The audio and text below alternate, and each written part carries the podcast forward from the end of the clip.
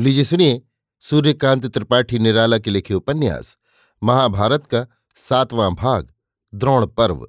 मेरी, यानी समीर गोस्वामी की आवाज़ में। द्रोण का सेनापतित्व। पितामह भीष्म की शरशैया के बाद महावीर कर्ण प्राचीन वैर भूलकर भीष्म से मिलने गए। उस समय दूसरा कोई वहाँ न था। कर्ण ने हाथ जोड़कर पितामह को प्रणाम किया। आशीर्वाद देकर भीष्म ने कर्ण को समझाया, ये अवश्यम भावी युद्ध तुमसे रुक भी सकता है और आगे बढ़ भी सकता है। दुर्योधन को ये विश्वास है कि तुम्हारी सहायता से वो पांडवों पर विजय प्राप्त करेगा।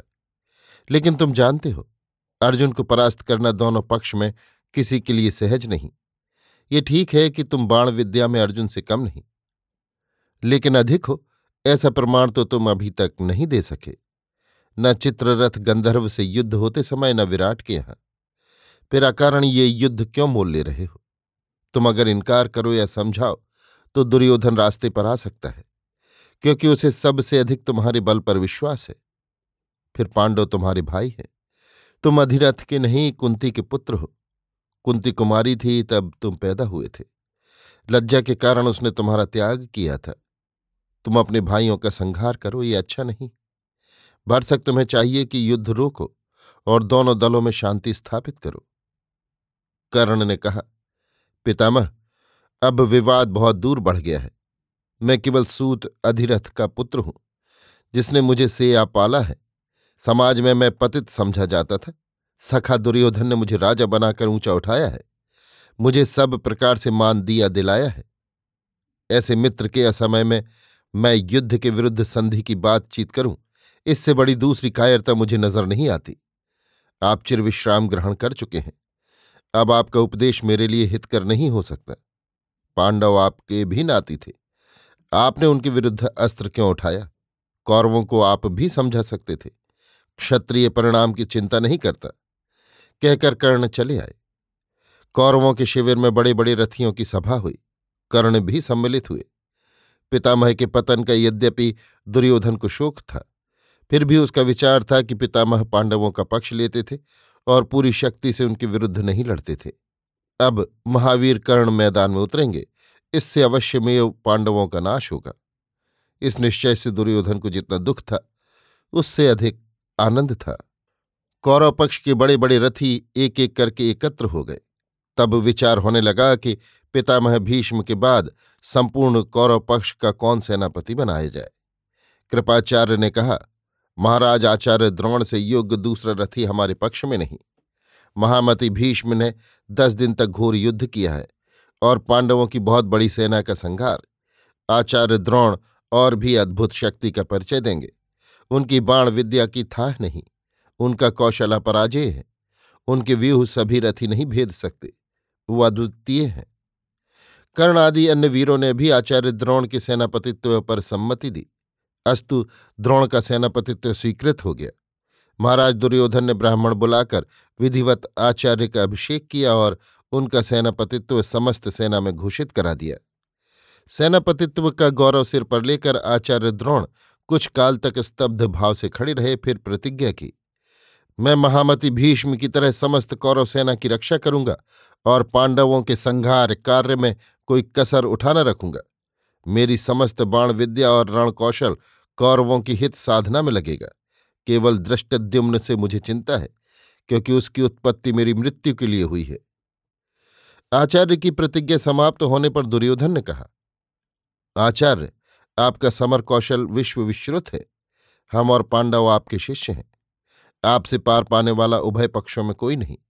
आप एक सहज कार्य कर दें तो हमारा काम बिना परिश्रम के हो जाए, और ये युद्ध भी रुक जाए, जननाश भी न हो। आप युधिष्ठिर को पकड़ दें। हम जुआ खिलाकर उन्हें फिर वन भेज देंगे। ये युद्ध रुक जाएगा। आप आचार्य हैं। आपको ऐसे अनेक व्यूह, अनेक उपाय मालूम है, जिसका भेद पांडवों को मालूम न होगा। दुर्योधन की स्थिति से द्रोण बहुत खुश हुए। कहा, महाराज, मैं अपनी पूरी शक्ति युधिष्ठिर को गिरफ़्तार करने में लगा दूँगा। महामति भीष्म की तरह मैं आपकी विजय के लिए हर सूरत अख्तियार करूँगा। आप मेरी तरफ़ से निश्चिंत रहिए। लेकिन एक बात है, जब तक अर्जुन युधिष्ठिर की रक्षा करेगा, तब तक उनका पकड़ में आना दुश्वार है। अब भी अर्जुन मेरा शिष्य है, फिर भी युद्ध के सभी प्रकार उसे मालूम है। फिर वो महादेव को प्रसन्न कर पाशुपत महास्त्र भी प्राप्त कर चुका है। राजन, अगर अर्जुन को युद्ध क्षेत्र से हटाने का उपाय सफल हो तो संभव है कि धर्मराज युधिष्ठिर पकड़ में आ जाए। आचार्य द्रोण की बात सुनकर त्रिगर्त के राजा सुशर्मा और संसप्तकों ने कहा, अर्जुन को हटा ले जाने की चिंता आप छोड़ दीजिए। कल हम युद्ध के लिए अर्जुन को ललकारेंगे और बढ़ाते हुए दूर ले जाएँगे। उस समय धर्मराज को पकड़ने का उपाय आप कीजिए। युधिष्ठिर को पकड़ने के निश्चय से कौरवों में आनंद की लहरें उठने लगीं। दुर्योधन और दुशासन को मारे उद्वेग के रात को अच्छी नींद न आई। उन्हें सबसे बड़ी प्रसन्नता ये थी कि कल से महावीर कर्ण भी मैदान में उतरेंगे और भीष्म की कमी मालूम न होगी। कारण भीष्म पांडवों का पक्ष लेते थे। पांडव शिविर में भी मंत्रणा सभा बैठी। कृष्ण ने कहा, धर्मयुद्ध महामति भीष्म के साथ हो गया। अब कौरव एक भी उपाय उठा न रखेंगे। कल से कर्ण भी उतरने वाले हैं। उनमें नया जोश है। फलतः युद्ध के क्रियाकलाप कल से अवश्य में बदले नज़र आएँगे। हमें पहले से सतर्क हो जाना चाहिए। धर्मराज सरल दृष्टि से श्रीकृष्ण को देखने लगे। अर्जुन ने कहा मित्र, आपका कहना सत्य मालूम देता है। मेरा भी अनुमान है। अब युद्ध में छल प्रधान होगा। करुण और शकुनी सीधी चाल न चलेंगे। हाँ, श्रीकृष्ण सोचते हुए बोले, दुर्योधन अधीर व्यक्ति है। सेनापतित्व के समय द्रोण से उसने अवश्य ही कुछ बड़ी प्रतिज्ञा कराई होगी। द्रोण सीधे ब्राह्मण हैं। प्रशंसा से फूलकर उन्होंने पांडवों के अन्याय विरोध के लिए कोई प्रतिज्ञा की होगी। हमारे विचार से धर्मराज की रक्षा का कल से उत्तम प्रबंध होना चाहिए। भीम को अब जैसे होश हुआ, वो दर्प के साथ सभा के सदस्यों को देखने लगे। कृष्ण ने कहा, भीम और अर्जुन दोनों धर्मराज की रक्षा के लिए उनके दोनों तरफ़ रहेंगे। यदि किसी कारण एक का अभाव हो तो उस स्थान पर दृष्टद्युम्न और सात्य की मूर्चा जमाए। किसी भी तरह धर्मराज पकड़े न जाए। पांडव पक्ष ने अपनी रक्षा का इस प्रकार प्रबंध किया। ग्यारहवें दिन दोनों ओर की सेनाएँ नए उल्लास से मैदान में एकत्र होने लगीं। द्रोण ने सेना का निवेश करके सामने पांडवों की ओर रथ बढ़ाने को कहा। सोने के विशाल रथ पर शोभित आचार्य द्रोण को सेनापति के रूप में देखकर एक बार पांडवों में आतंक छा गया। द्रोण के दोनों ओर दुर्योधन और दुशासन, पीछे जयद्रथ, कलिंग नरेश, कृपाचार्य और कृतवर्मा। दूर एक बगल अश्वत्थामा, दूसरी बगल महावीर कर्ण। कौरव सेना नए उच्छ्वास से उमड़ती हुई समुद्र की तरह बार बार जयध्वनि से गर्जना करने लगी। कर्ण की सूर्य चिन्ह वाली फहराती हुई ध्वजा को देखकर पांडवों के बड़े बड़े वीर भी संत्रस्त हो गए। केवल अर्जुन धैर्य के साथ कौरवों के व्यूह का निरीक्षण कर रहे थे। इसी समय कपिध्वज नंदी घोष रथ को देखकर सुशर्मा और संसप तक एक ओर से बढ़े। अर्जुन के कुछ दूर पर सात्विकी का रथ था। अर्जुन ने इशारे से सात्विकी को बुलाया। उनके आने पर कहा आचार्य द्रोण की व्यूह रचना देखकर मालूम दे रहा है कि राजा को पकड़ने की तैयारी की गई है। तुम व्यूह भेद में दक्ष हो। होशियार रहना। हमारी सेना का सेनापतित्व दृष्टिद्युम्न कर रहे हैं। देखकर आचार्य द्रोण कुछ चौंकी से नज़र आ रहे हैं। ये काम हमारी तरफ़ से अच्छा हुआ है। वो महाराज युधिष्ठिर के अग्रभाग में बड़े अच्छे रहे। भीम दाहिना पार्श्व रख रहे हैं, लेकिन रथ पर रहकर वो अच्छा युद्ध नहीं कर सकते। रथ छोड़ देने पर धर्मराज का दाहिना पार्श्व कमज़ोर हो जाएगा। फिर उधर कर्ण है। कर्ण बाण युद्ध करेंगे तो भीम रोक नहीं पाएँगे। रथ छोड़कर गदा युद्ध के लिए विवश होंगे। फलतः धर्मराज का दाहिना पार्श्व टूट जाएगा। बाएँ में मैं हूँ। पर मैं शायद यहाँ रह ना पाऊँगा। वो देखो, सुशर्मा का रथ इधर बढ़ता आ रहा है। सात संसप्तक है। ये मुझे उलझाएँगे। अगर युद्ध करते करते विवश होकर मुझे बढ़ना पड़ा तो धर्मराज का वाम पार्श्व भी टूटा, समझो। ये सब उन्हें पकड़ने के लिए किया गया मालूम दे रहा है। नहीं तो सुशर्मा के उतने दूर से बढ़कर इधर आने का कोई कारण नहीं जान पड़ता। केवल तुम हो, सावधानी से धर्मराज की रक्षा करना। परिस्थिति बिगड़ी देखना तो धर्मराज को भागने के लिए विवश करना। निश्चय समझो, कर्ण और द्रोण के बीच में पड़ जाएँगे तो कोई भी उनकी रक्षा न कर सकेगा। वो देखो, सुशर्मा आ गया, तुम अपनी जगह जाओ। सुशर्मा संसप्तकों के साथ बड़ी तेज़ी से बढ़कर अर्जुन के सामने आया और ललकार कर बोला, अब तक कायरों से लड़ते रहे हो, अभी शूर का मुकाबला नहीं किया। अगर है कुछ हौसला तो बढ़ाओ। खुले मैदान में हमारे तुम्हारे दस पाँच हाथ हों, लोग सच्चे नतीजे पर आए। अर्जुन ने वहीं से दो तीर आचार्य द्रोण को नमस्कार करने के लिए चलाए, जो आचार्य के पैरों के पास जाकर गिरे। आचार्य ने प्रिय शिष्य को आशीर्वाद दिया। कृष्ण ने सुशर्मा के सामने रथ बढ़ाया। दोनों ओर के सेनापतियों के शंख बजाते ही युद्ध छिड़ गया। रथ से रथ, हाथी से हाथी, घोड़े से घोड़े और पैदल से पैदल भिड़ गए। युद्ध नए जोश में आरंभ हुआ। दोनों ओर बड़ी स्फूर्ति थी। क्षण क्षण रणक्षेत्र में हाथियों के बादल उमड़ रहे थे। बाणों की वर्षा से दिग्ज्ञान भूला था। घमासान युद्ध हो रहा था। द्रोण सामने से और कर्ण बगल से आक्रमण कर रहे थे। इन महारथियों की चोटें पांडव पक्ष के रथी नहीं संभाल पा रहे थे। फलतः पांडव सेना धराशायी हो रही थी। सुशर्मा अर्जुन के साथ लड़ता हुआ हटता हटता उन्हें दूर ले गया। कर्ण को सेनानाश के लिए एक बाजू में छोड़कर शल्य आकर भीम से भिड़े। नतीजा जो होना था हुआ। भीम ने रथ छोड़ दिया और गदा लेकर मैदान में कूदे। शल्य भी गदा युद्ध विशारद थे। दोनों में बल परीक्षा होने लगी। इसी समय कर्ण रथ बढ़ाते हुए महाराज युधिष्ठिर की बगल में आ गए। सात्य सतर्क थे। उन्होंने कर्ण को रोका। सामने दृष्टद्युम्न द्रोण की मारों से न ठहर सके। उनका सारथी मारा गया और रथ के घोड़े घायल हो गए। इसलिए दूसरा रथ बदलने के लिए वो अपने सहायक के रथ पर चढ़े और युद्ध क्षेत्र से प्रस्थान किया। महाराज युधिष्ठिर अपने भाई नकुल सहदेव और सात्विकी के संरक्षण में रह गए। कर्ण बुरी तरह बाण बरसा रहे थे। सात्विकी को वार झेलते कठिनता हो रही थी। शकुनी ने रथ बढ़ाकर सहदेव को रोका। अकेले नकुल धर्मराज की सहायता में रह गए। द्रोण पूरे विक्रम से लड़ रहे थे। युधिष्ठिर को ऐसी दशा में देखकर रथ बढ़ाया। युधिष्ठिर एक योद्धा की तरह लड़ने लगे। नकुल सहायता कर रहे थे। सात्विकी अब तक संभल कर कर्ण को पीछे हटाने लगे। सात्विकी की इस समय की वीरता देखने लायक थी। भीम की जगह दाहिना पक्ष लिए हुए सात्विकी कर्ण को जर्जर किए दे रहे थे। बाणों के मारे चारों ओर अंधेरा छाया हुआ था। सहदेव शकुनी से लड़ रहे थे। द्रोण के साथ दुर्योधन, दुशासन दोनों थे और भी रथी थे। अकेले नकुल धर्मराज को पूरी मदद न पहुँचा पा रहे थे। फिर चारों ओर अंधकार छाया था। युधिष्ठिर तत्परता से आचार्य का मुकाबला कर रहे थे। इसी समय पांडव दल में खबर फैली कि धर्मराज पकड़ लिए गए। अर्जुन काफ़ी दूर निकल गए थे। उनके पास भी ये खबर पहुँची। उन्होंने कृष्ण से रथ लौटाने के लिए कहा। विद्युत वेग से कृष्ण ने नंदी घोष रथ लौटाया।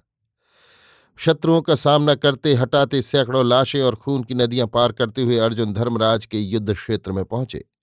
देखा वे अक्षत है, केवल घिर रहे हैं। नकुल प्राणों की बाजी लगाकर कौरवों का मुकाबला कर रहे हैं और सात्यकी कर्ण को एक कदम आगे नहीं बढ़ने दे रहे।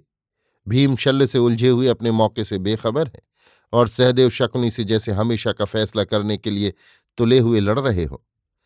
अर्जुन की तेज चोटों से कौरव दल विचलित हो गया। रथी घबरा गए और बढ़ी हुई कौरव सेना अधिक संख्या में मारी गई। संध्या हो आई थी।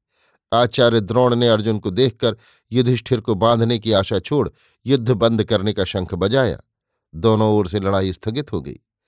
दोनों पक्ष के शिविरों में अनेक प्रकार की मंत्रणाएँ होती रहीं। कौरव पक्ष में युधिष्ठिर को पकड़ने की, पांडव पक्ष में बचाने की।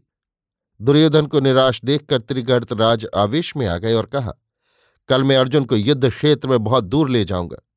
अर्जुन के लौटने का रास्ता भी सेना और साथियों से रोक दिया जाए तो आचार्य द्रोण और महावीर कर्ण निस्संदेह युधिष्ठिर को पकड़ लेंगे। आचार्य द्रोण ने सम्मति प्रकट की। अस्तु दूसरे दिन फिर सेना एकत्र होने लगी और व्यूह में निविष्ट होकर अपने अपने सेनापति की आज्ञा की बाट जोहने लगी। अर्जुन अब जान गए थे कि कौरव युधिष्ठिर को पकड़ने के इरादे में इसलिए आज पांचाल वीर सत्यजीत को उनकी रक्षा के लिए खास दौर से रखा था। सत्यजीत प्राणों की बाजी लगाकर युधिष्ठिर की रक्षा करेगा, वचन दे चुका था, और सहायक भी दिए गए थे। साथ ही उपदेश भी कि किसी प्रकार का खतरा देख पड़े तो धर्मराज युद्ध क्षेत्र छोड़कर भाग जाए।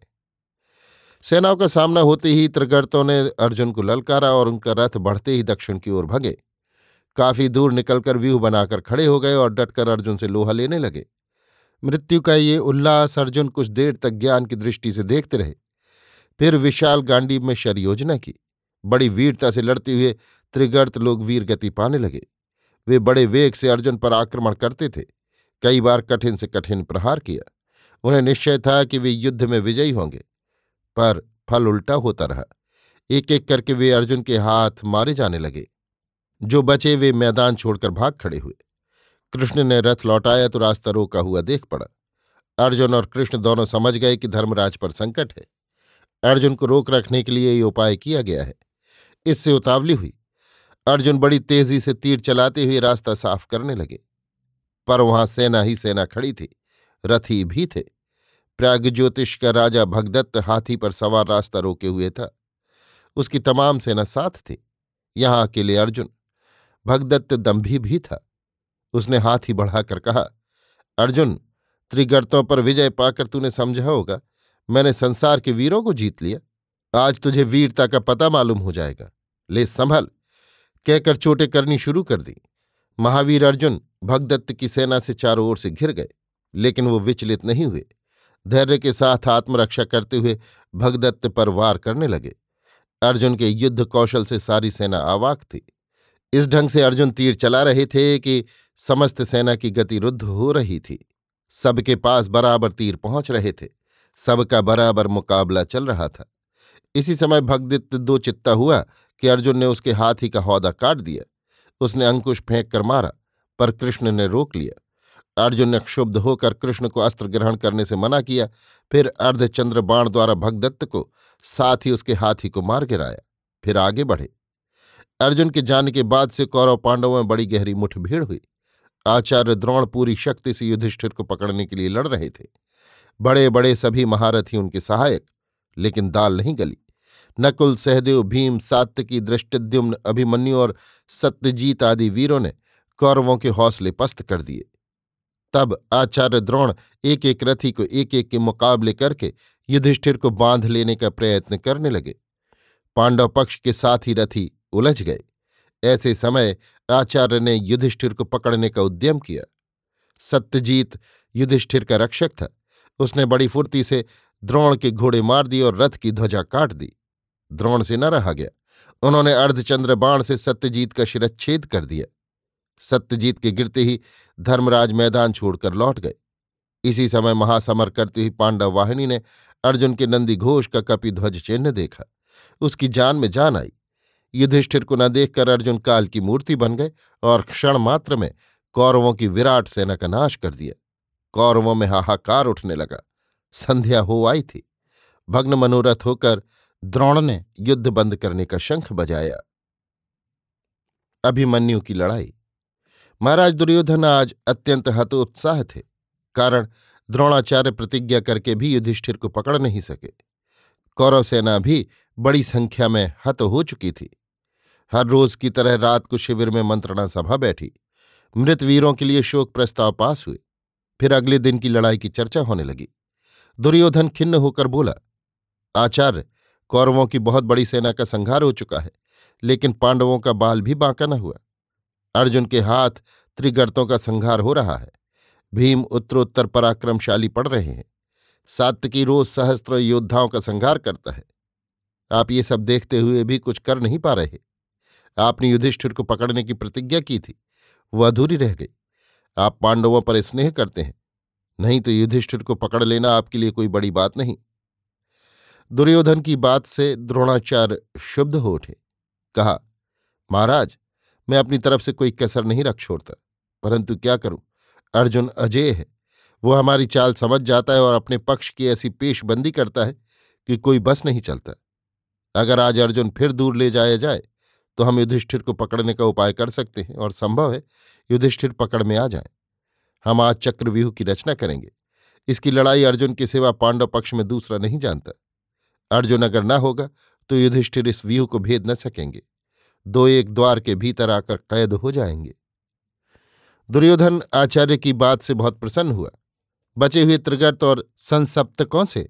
उसने प्रार्थना की कि वे अर्जुन को दूर ले जाएँ।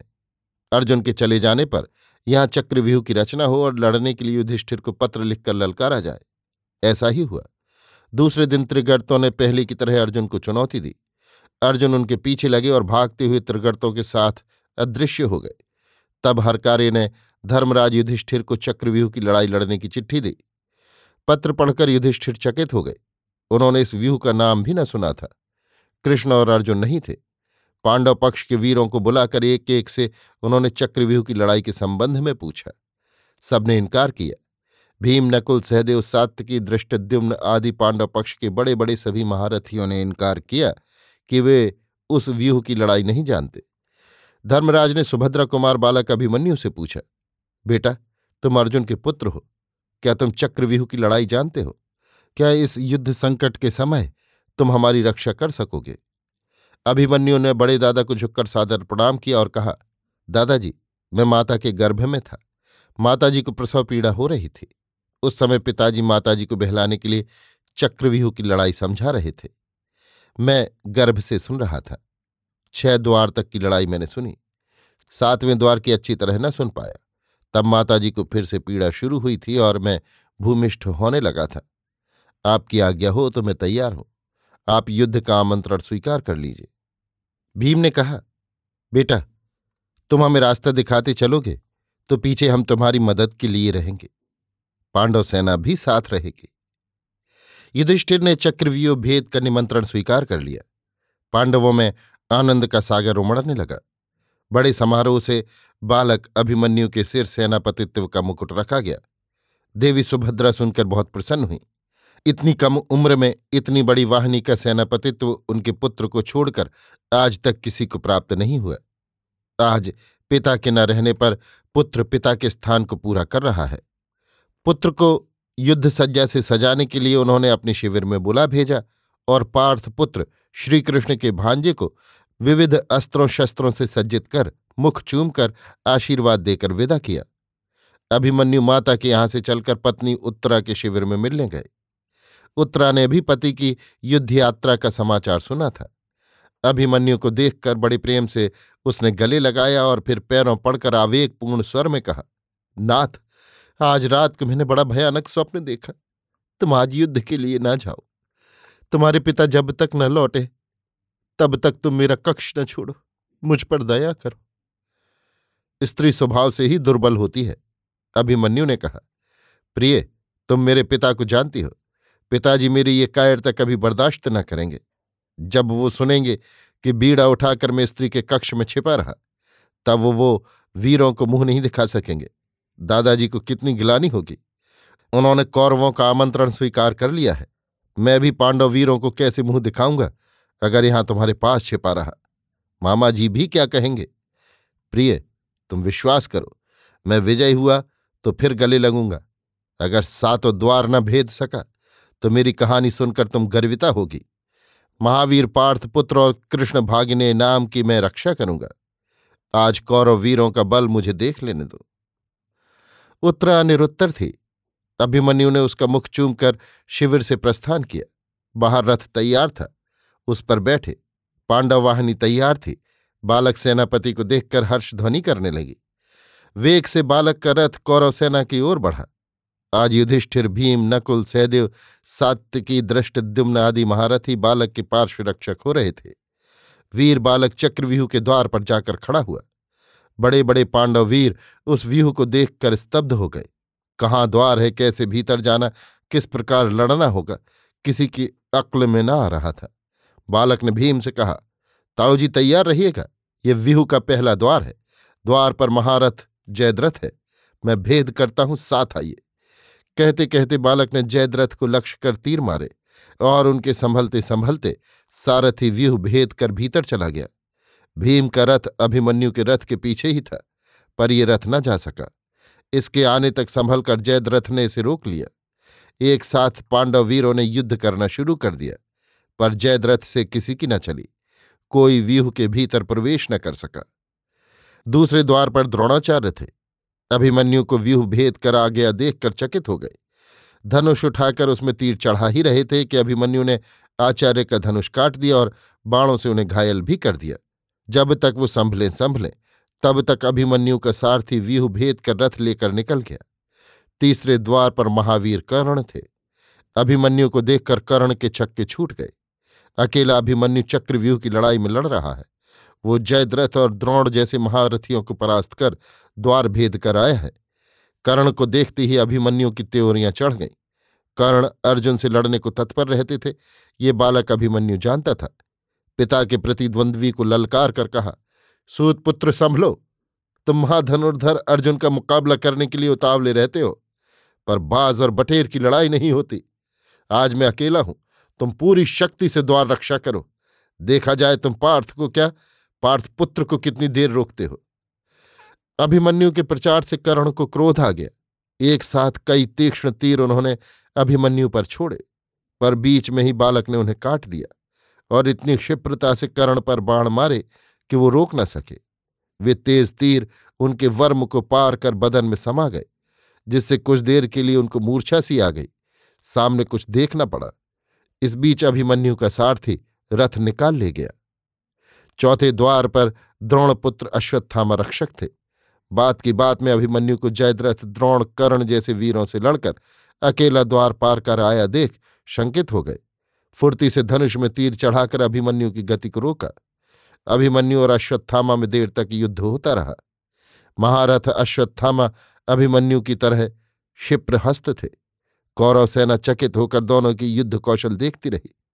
इतने में क्रुद्ध अभिमन्यु ने वायव्य अस्त्र से अश्वत्थामा के बाणों को उड़ाकर उन पर एक शक्ति का प्रहार किया, जिससे अश्वत्थामा की मूठ में चोट आ गई और धनुष कट गया। वो विकल हो गए। दूसरे धनुष में बाण चढ़ाने लगे तो अभिमन्यु ने वो धनुष भी काट दिया। इस प्रकार सारथी रथ बढ़ाता हुआ द्वार के पास तक आ गया था।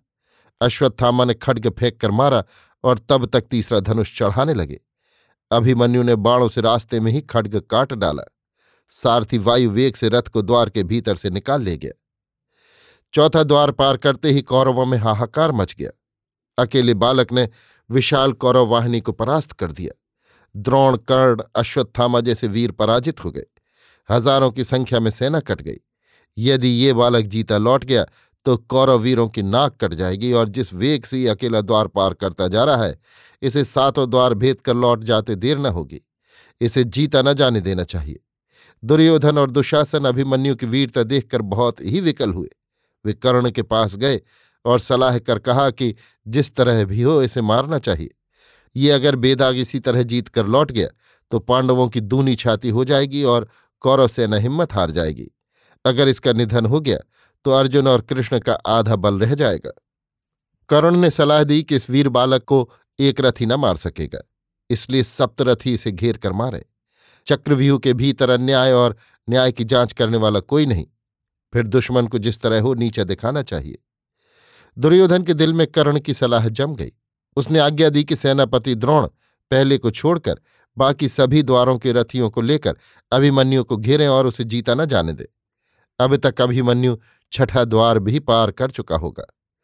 विवश और क्षुब्ध होकर द्रोण ने आज्ञा दे दी। तदनुसार सभी द्वारों के रथी और लक्ष्मण चक्रव्यूह के सातवें द्वार पर आकर एकत्र हुए। चारों ओर से उन लोगों ने अभिमन्युओं को घेरा। सातवें द्वार का प्रवेश भी बालक न जानता था। परिस्थिति विषम देखकर सारथी ने कहा, कुमार या न्याय युद्ध हो रहा है। द्रोण, कर्ण, अश्वत्थामा जैसे संसार प्रसिद्ध धनुर्धर भी तुम्हारे मुकाबले आज अन्याय करने पर तुले हुए हैं। एक से लड़ने को सात सात रथी एकत्र हैं। ये युद्ध तुम्हें नहीं लड़ना चाहिए। कल तुम अपने पिता के साथ आओ, तब ये पामर उचित शिक्षा पाएँगे। आज मुझे आज्ञा हो, मैं जिस मार्ग से आया हूँ, वो मार्ग पहचानता हूँ। वायु वेग से मेरा थोड़ा ले चलूँगा। सातवां द्वार रहने दो। मैं नीचों को पीठ न दिखाऊँगा, अभिमन्यु ने कहा। मैं लौट लौटकर माताजी से क्या कहूँगा? सारथी, मेरा रथ कदापि पीछे न हटाना। मैं सम्मुख समर में प्राण दूँगा। इससे बड़े भाग्य की बात मेरे लिए दूसरी नहीं। ये निश्चय है कि युद्ध की वर्णना के लिए कोई नहीं।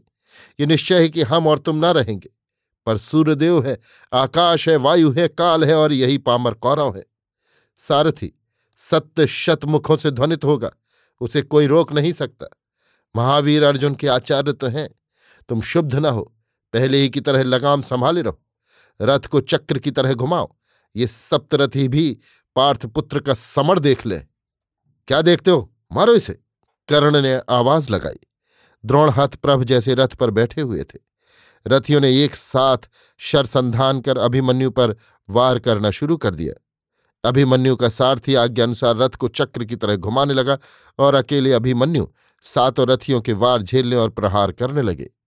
कर्ण के सामने रथ जाते ही अभिमन्यु ने ऐसी तेज़ी से तीर मारे कि कर्ण रोक न सके। उनका शरीर जर्जर हो गया।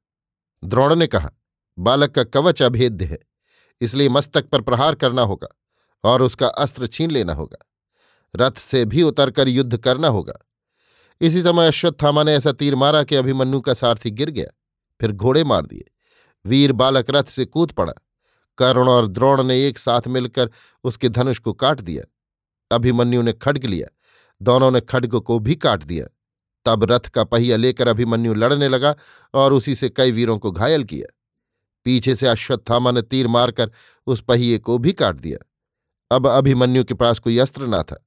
इसी समय दुर्योधन के पुत्र लक्ष्मण कुमार ने अभिमन्यु के सिर पर गदा फेंक कर मारी। चोट गहरी लगी। पर मूर्छित होने से पहले वही गदा अभिमन्यु ने भी लौटाकर लक्ष्मण के सिर पर प्रहार किया। अचूक वार था। अभिमन्यु और लक्ष्मण एक साथ मूर्छित हुए और एक ही साथ प्राण निकले। युद्ध समाप्त हो गया। कौरव हर्ष और शोक लिए हुए शिविर को लौटे। युद्ध समाप्ति की शंख ध्वनि होते ही पांडवों में खबर फैल गई कि अभिमन्यु मारे गए। लेकिन साथ साथ अभिमन्यु के युद्ध की तारीफ़, अन्यायपूर्वक सप्तरथियों द्वारा घिरकर मारा जाना भी लोकमुख से पहुँचा। कौरवों की सेना भी वीर बालक के लिए हाय हाय कर रही थी। धर्मराज युधिष्ठिर और भीम आदि पांडवों के चेहरे उतर गए। समस्त सेना पर शोक के बादल घिर गए। बड़े बड़े रथी अभिमन्यु की वीरता का संवाद पाकर शोक सागर में निमग्न हो गए। धर्मराज विलाप करते हुए कहने लगे, भाई अर्जुन के लौटने पर हम उन्हें क्या कहकर समझाएँगे? देवी सुभद्रा और बहु उत्तरा को क्या जवाब देंगे? भीम रो रहे थे कि जयद्रथ पर उनका कोई बस नहीं चला। वो द्वार भेद कर भीतर नहीं जा सके। उनकी वीरता को धिक्कार है। लड़ेता लाल इतनी फौज के रहते कोई मदद ना पा सका। दुश्मनों से घेर कर असहाय की तरह मार लिया गया। संतप्त सेना और सेनापति अपने अपने शिविर को लौटे। देवी सुभद्रा और उत्तरा को ये दुसमाचार मिला। दोनों विलाप करती हुई पागल की तरह युद्ध क्षेत्र की ओर दौड़ी। वहाँ लाशों पर लाशें पड़ी हुई थी। कहीं कहीं खून की नदी बह रही थी। सियार घूम रहे थे। युद्ध क्षेत्र बड़ा भयानक दिखाई दे रहा था। देवी सुभद्रा मशाल लिए हुए अपने पुत्र की लाश खोज रही थी। अभिमन्यु के मारे सैकड़ों हज़ारों कौरव वीर रास्ते में मिले। बड़ी मुश्किल से चक्रव्यूह के सातवें द्वार का ठिकाना मिला। वहाँ का दृश्य बड़ा ही भयंकर था। अभिमन्यु का रथ घोड़े और सारथी जीर्ण और मृत दशा में दिखाई पड़े। चारों ओर कौरव सेना की लाशें। सात रथियों के मंडल के बीच वीर बालक की लाश दिखाई दी। पास ही एक राजपुत्र और मरा पड़ा था। देवी सुभद्रा सुन चुकी थी कि अभिमन्यु को लक्ष्मण कुमार ने मारा है और उसी गदा से अभिमन्यु ने लक्ष्मण को। मुँह देखकर पहचान गई, ये लक्ष्मण कुमार है। उत्तरापति की लाश देखते ही पैरों के पास गिरकर मूर्छित हो गई। देवी सुभद्रा वीर पुत्र का सिर गोद में लेकर विलाप करने लगी।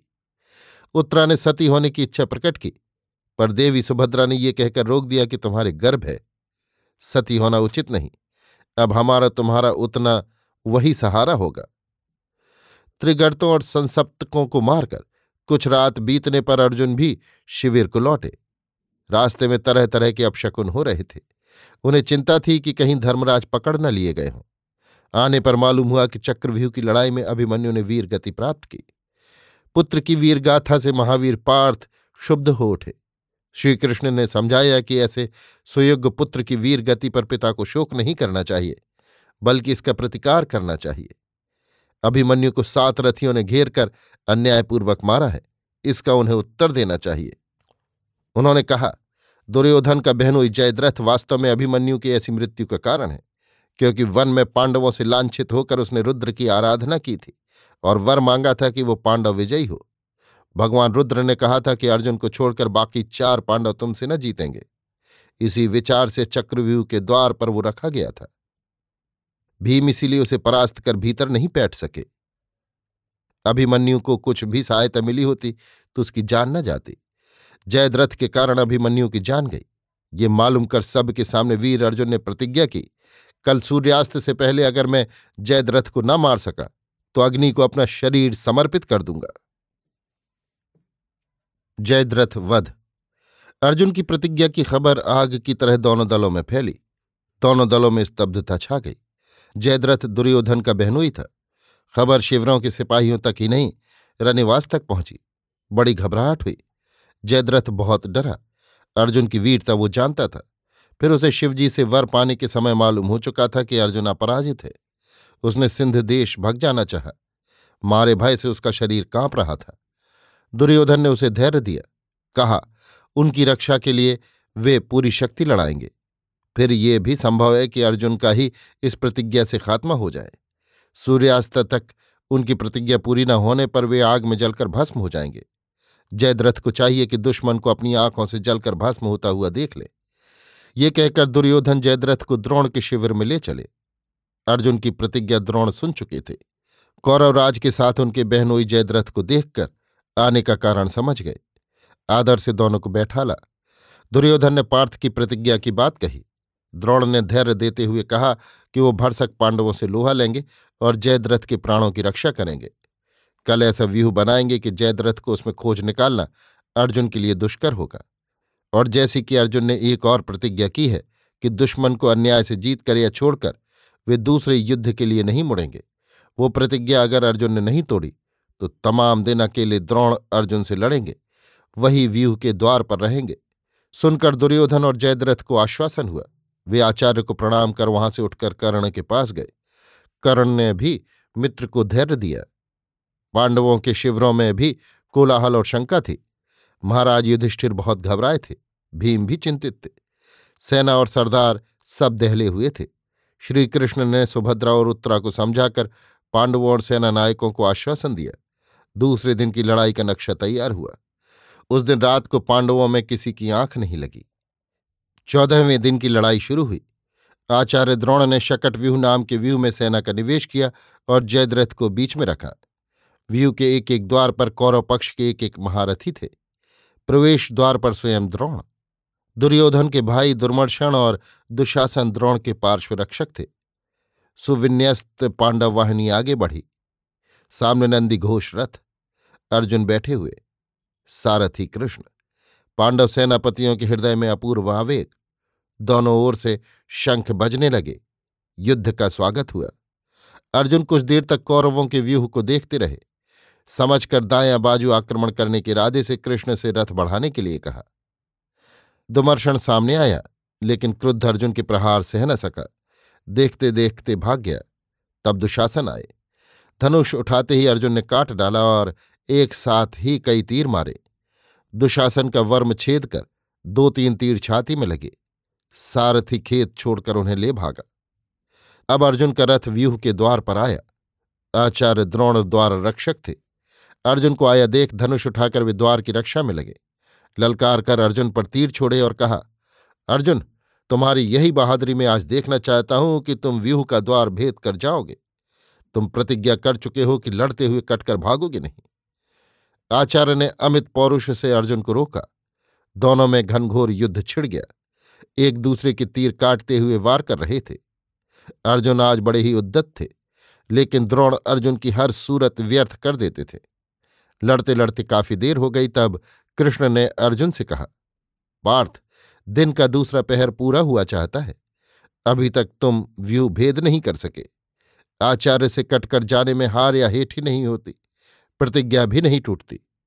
अब मैं रथ काटता हूँ, तुम बगल की मारे संभालना। कृष्ण ने रथ कटाया। द्रोण ने ललकार कर कहा, अर्जुन, क्या हो रहा है? भाग रहे हो? अर्जुन ने कहा, आपसे भागने में मुझे लज्जा नहीं लगती।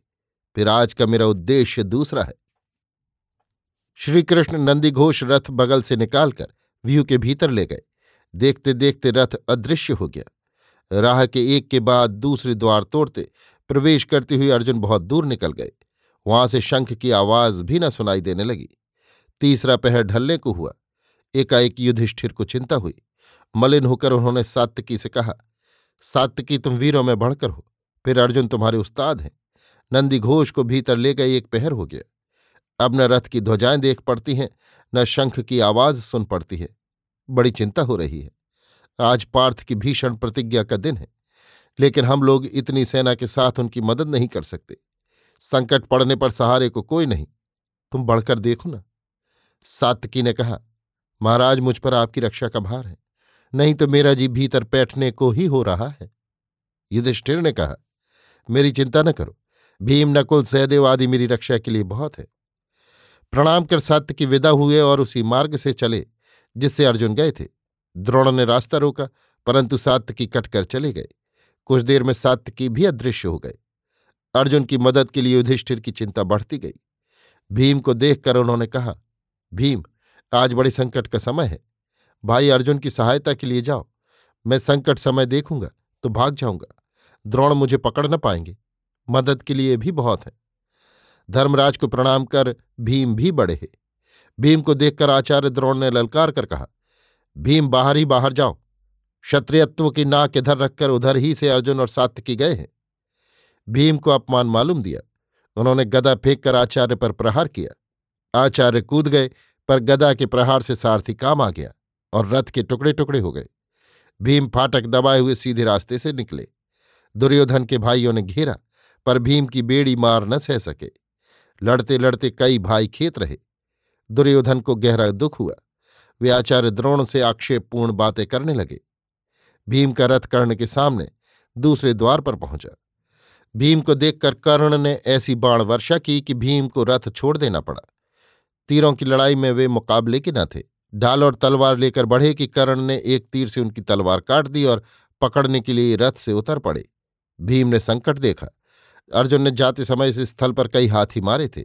भीम उनकी लाश में जाकर छिपे। कर्ण देखते हुए आ रहे थे। चाहते तो भीम को मार सकते थे। परंतु उन्होंने कुंती से प्रतिज्ञा की थी कि अर्जुन के सिवा और उनके किसी पुत्र की वो जान न लेंगे। इसलिए मारने का विचार छोड़कर छिपे हुए भीम को धनुष से कोचा। भीम ने धनुष पकड़ लिया और तोड़ डाला। फिर बाहर निकल आए और ताल ठोक कर ललकारा, आओ, हमारी तुम्हारी एक पकड़ हो जाए। कर्णबाहु युद्ध में कमज़ोर थे। वे अपने रथ की ओर बढ़े। सात्यकी भोज और काम्बोजों से लड़ते हुए अर्जुन की तरफ़ बढ़ रहे थे। पीछे से भीमसेन की हाँक सुन पड़ी। अर्जुन ने आँख फेर कर देखा। सात्य के पास है, भीम दूर। दोनों नंदी घोष की ध्वजा देख रहे हैं। फिर कृष्ण से कहा यादव श्रेष्ठ देखिए, धर्मराज की रक्षा का भार छोड़कर लड़ते हुए तूण खाली कर सात की मेरी मदद के लिए आ रहे हैं और भीम भी। इसी समय भूरिश्रवा ने सात्विकी पर धावा किया। सारथी को मार डाला और रथ को चूर चूर कर दिया। कूद कर सात्विकी ने जान बचाई, पर खड्ग लिए भूरिश्रवा भी कूद पड़ा और दौड़कर सात्विकी की चोटी पकड़ ली। खड्ग चलाना ही चाहता था कि कृष्ण की निगाह पड़ गई। उन्होंने उसी वक्त अर्जुन से कहा, जल्द वार करो अर्जुन भूरिश्रवा सात्विकी की जान ले रहा है। जैसे बिजली कौंध जाए, तुरंत घूमकर अर्जुन ने तीर मारे खड्ग समेत भूरिश्रवा के दोनों हाथ कट गए। खिन्न होकर अर्जुन को धिक्कारते हुए भूरिश्रवा ने कहा, पार्थ, तुम क्षत्रियों के आदर्श वीर हो, पर यह कौन सा न्याय है कि जब मैं सात्विकी से जूझ रहा हूँ, तुम मेरे हाथ काट दो? धिक्कार है। भूरिश्रवा अर्जुन ने कहा, सात्विकी भी अकेला तुम लोगों से जूझ रहा था। जूझता हुआ यहाँ तक आया था। वो पांडवों का शुभ चिंतक है। मैंने उसकी रक्षा की, रही बात अन्याय की। ये शिक्षा अभिमन्यु से लड़ते हुए तुम्ही लोगों ने दी है, मित्र। बुरे श्रवा अन्याय के विरुद्ध देह छोड़ने के लिए ध्यानासीत हो गए। उनके बैठकर आँख मूंदते ही सात्विकी ने तलवार निकालकर उनका सिर काट लिया।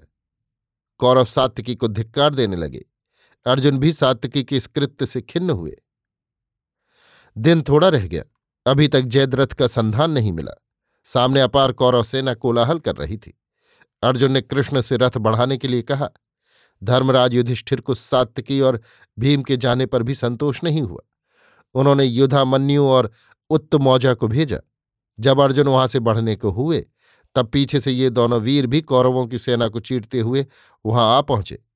सात्विकी और भीम विरथ थे। वे आए हुए दोनों वीरों के रथ पर बैठे। दोनों रथ नंदी घोष के बाजू बचाते हुए साथ साथ बढ़े। अर्जुन की गति रोकने के लिए कौरवों के कई महारथी एकत्र हो गए थे। दुर्योधन कर्ण आदि वीरों ने अर्जुन को घेरा। दुर्योधन ने कहा, कर्ण आज ही तुम्हारी वीरता की पहचान है। लेकिन क्रुद्ध अर्जुन ने ऐसा तीर मारा कि वो कर्ण के मर्म स्थल में लगा। वे विकल हो गए। सारथी उन्हें लेकर लौट गया। ज्यो ज्यो संध्या होती आती थी, अर्जुन का वेग बढ़ता जाता था। वे ज्वार की तरह कौरवों की सेना समुद्र को मथ रहे थे, लेकिन जयद्रथ का कहीं पता न चल रहा था। सूर्य डूबने को हुए। देखते देखते डूब भी गए। सूर्य के छिपते ही कौरवों में कोलाहल उठा कि सूर्य डूब गए। अर्जुन ने गांडीव रख दिया। कौरव पक्ष के बड़े बड़े महारथी एकत्र हुए। मारे आनंद के दुर्योधन का हृदय उछलने लगा। अर्जुन के भस्म होने के लिए उसने चिता रचा दी। सब रथी एकत्र हो रहे थे। भीम के आँसू आ गए। अब अर्जुन की चिता पर चढ़ने की बारी है। चिता में आग लगा दी गई। उधर जयद्रथ को दुर्योधन ने कहला भेजा कि, दुश्मन को मरते हुए अपनी आँखों से देख लो। वो वहाँ आकर सबके साथ खड़ा हुआ। अर्जुन बिना अस्त्र के चिता पर चढ़ रहे थे देखकर कृष्ण ने कहा, पार्थ, क्षत्रिय का धर्म है कि अस्त्र लेकर चिता पर चढ़े? अर्जुन ने तर्कस बांधकर धनुष ले लिया। चिता पर चढ़ने को हुए कि कृष्ण ने कहा, पार्थ, मारो दुश्मन को, सामने खड़ा है। सूरस्त नहीं हुआ, बादल में छिपा है। कृष्ण के कहने के साथ अर्जुन का तीर छूटा और जयद्रथ का सिर उड़ाकर आकाश में कहीं चला गया। पलक मारते ही काम हुआ। जयद्रथ के मरते ही सबने देखा। सूर्य बादल से निकला और डूबने लगा। कौरवों में हाहाकार मच गया। भीम मारे उत्साह के बार बार सिंहनाद करने लगे। उनका सिंहनाद बाहर के पांडवों ने और उनकी सेना ने सुना। धर्मराज युधिष्ठिर समझ गए कि जयद्रथ मारा गया। पांडवों में आनंद का सागर लहराने लगा। घटोत्कच वध। रात को पांडवों की मंत्रणा सभा बैठी। अगली लड़ाई पर विचार होने लगा। कृष्ण ने कहा, दुर्योधन आज की लड़ाई से बहुत खिन्न हुआ है। वो आचार्य द्रोण और कर्ण को उभाड़ेगा कल की लड़ाई में कर्ण अर्जुन पर इंद्र से पाई शक्ति का प्रहार कर सकता है। अगर किया तो अर्जुन की जान न बचेगी। वो अमोघ शक्ति है। महाराज युधिष्ठिर कृष्ण की बात अच्छी तरह नहीं समझे, ऐसी दृष्टि से देखने लगे। कृष्ण ने कहा, अर्जुन के कल्याण के लिए इंद्र कर्ण से उनका अभेद कवच और कुंडल मांग ले गए हैं। महादानी कर्ण ने प्राणों की रक्षा भी दान के महत्व को रखते हुए नहीं की। कुंडल और कवच दे दिए। तब देवराज इंद्र ने भी एक अमोघ शक्ति दी है। वो शक्ति जब तक कर्ण के हाथ में है, तब तक कर्ण से अर्जुन को नहीं लड़ना चाहिए। फिर माधव?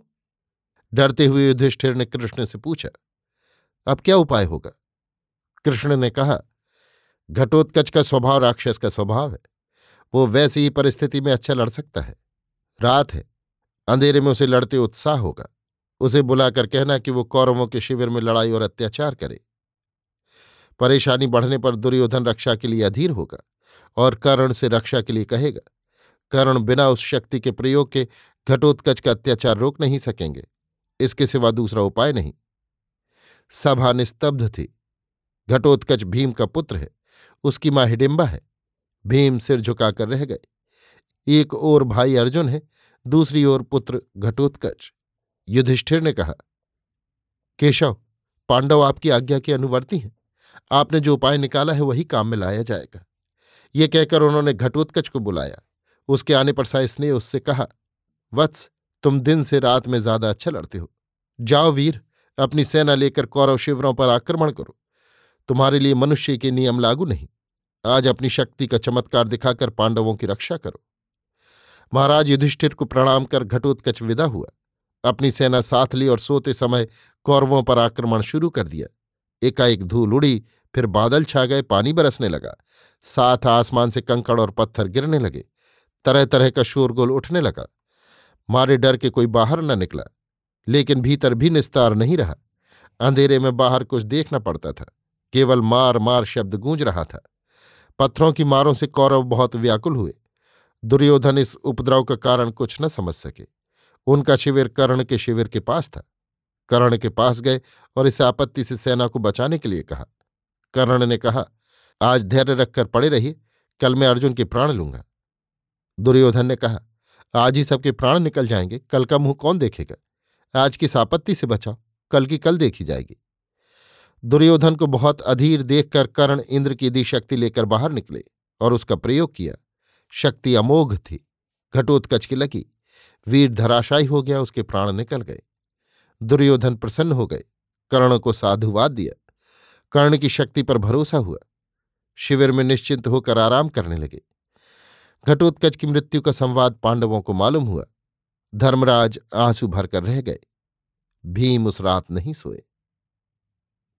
द्रुपद, विराट और द्रोण का निधन। सुबह दोनों दल लड़ने के लिए सजकर तैयार हो गए। रात के आक्रमण से कौरव विचलित थे। खूंखार बाघ की तरह पांडवों पर टूटे। द्रोणाचार्य ने अपनी सेना के दो भाग किए थे। आधे में वे थे, आधे में कर्ण। आज द्रोण को भी क्रोध था। रात वाले आक्रमण पर वे पांडवों को क्षमा नहीं करना चाहते थे। बदला भी पांचालों से चुकाना था। वे अबाध गति से पांडवों की सेना से रास्ता निकालकर बढ़ने लगे। उनके क्षिप्र प्रहारों से सैकड़ों वीर और हज़ारों सिपाही काम में आए। चारों ओर त्राही त्राही मच गई। कोई भागा भी नहीं बचता था। व्यू टूट गया। सिपाही रक्षा के लिए सेनापतियों की ओर करुण दृष्टि से देखने लगे। द्रोण का आक्रमण देखकर युधिष्ठिर ने कहा, कृष्ण, आचार्य आज साक्षात यम बन रहे हैं। जयद्रथ के वध के बदले यदि द्रोण और कर्ण का वध हुआ होता तो पांडव सेना अधिक निश्चिंत हुई होती। इनके मरने पर दुर्योधन ने ज़रूर संधि की सोची होती या मैदान छोड़कर वन का रास्ता नापा होता। कर्ण को बढ़ता हुआ देखकर कृष्ण नंदी घोष रथ दूसरी ओर बढ़ा ले गए। युधिष्ठिर द्रोण का सामना करने के लिए बढ़े। द्रुपद और विराट युधिष्ठिर के पार्श्व रक्षक हुए। इन्हें देखकर द्रोण का क्रोध दूना बढ़ गया। द्रुपद और विराट के मारे हुए तोमर और प्रास अस्त्रों को काटकर दिव्यास्त्रों से द्रोण ने दोनों की जान ले ली। सेना में हाहाकार मच गया। अर्जुन ने कर्ण के पास पहुँचने से पहले युधिष्ठिर के पास पहुँचना आवश्यक समझा। रथ घूमा। द्रुपद के मरने पर पांचाल सेना द्रोण पर टूट पड़ी, साथ ही दृष्टद्युम्न लेकिन द्रोणाचार्य का समर बड़ा भयंकर था।